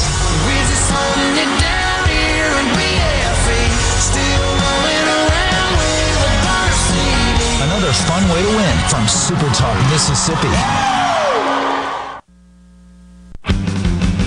Since 1871, Gaddis McLaurin Mercantile in downtown Bolton has been providing everything you need. Everything for your house, fencing, plumbing, flowers, lumber. Everything for your animals, dogs, cats, birds, chickens, cows, horses, and everything for your patio and yard. Bayou Classic cookers, wind chimes, Orca and Pelican coolers. We have most everything. 150 years of serving the community, family owned and operated. Gaddis McLaurin Mercantile, downtown Bolton since 1871. We'll see you soon. The Lauren Rogers Museum of Art in Laurel, Mississippi presents Dale Chihuly's Laguna Murano chandelier, considered by most to be Chihuly's most important glass sculptural work. Comprised of almost 1,000 pieces of glass, the incredible installation celebrates the art form which has its roots in Venice, Italy. The exhibition is on view at the Lauren Rogers Museum of Art, located in historic downtown Laurel through April 8th as part of the museum's centennial celebration in 2023. As always, admission is A SuperTalk Mississippi media production.